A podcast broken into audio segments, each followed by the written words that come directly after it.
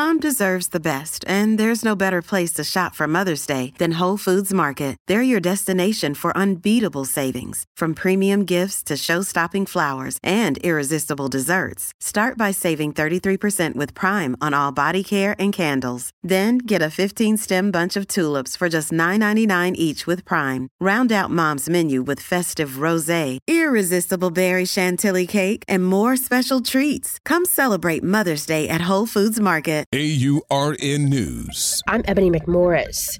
In a significant vote, Ohio citizens thwarted Issue 1, a proposal that sought a 60% supermajority for constitutional changes. Now, this was more than a procedural vote. Many believe it was a strategic defense against possible curbs on abortion rights. Many believe this Republican endorsed move had a hidden motive, making it tougher for pro choice initiatives to pass in November. Despite the measure's backing, opposition reached even deep red districts. President Joe Biden lauded Ohio for safeguarding women's autonomy in health decisions, echoing recent decisions in states like Kansas and Kentucky. Ohio's robust engagement was undeniable. About 700,000 people cast their votes early, with Democratic hotspots leading the charge. A resounding statement made, but what's the next chapter in the U.S. abortion rights narrative? For AURN News, I'm Ebony McMorris.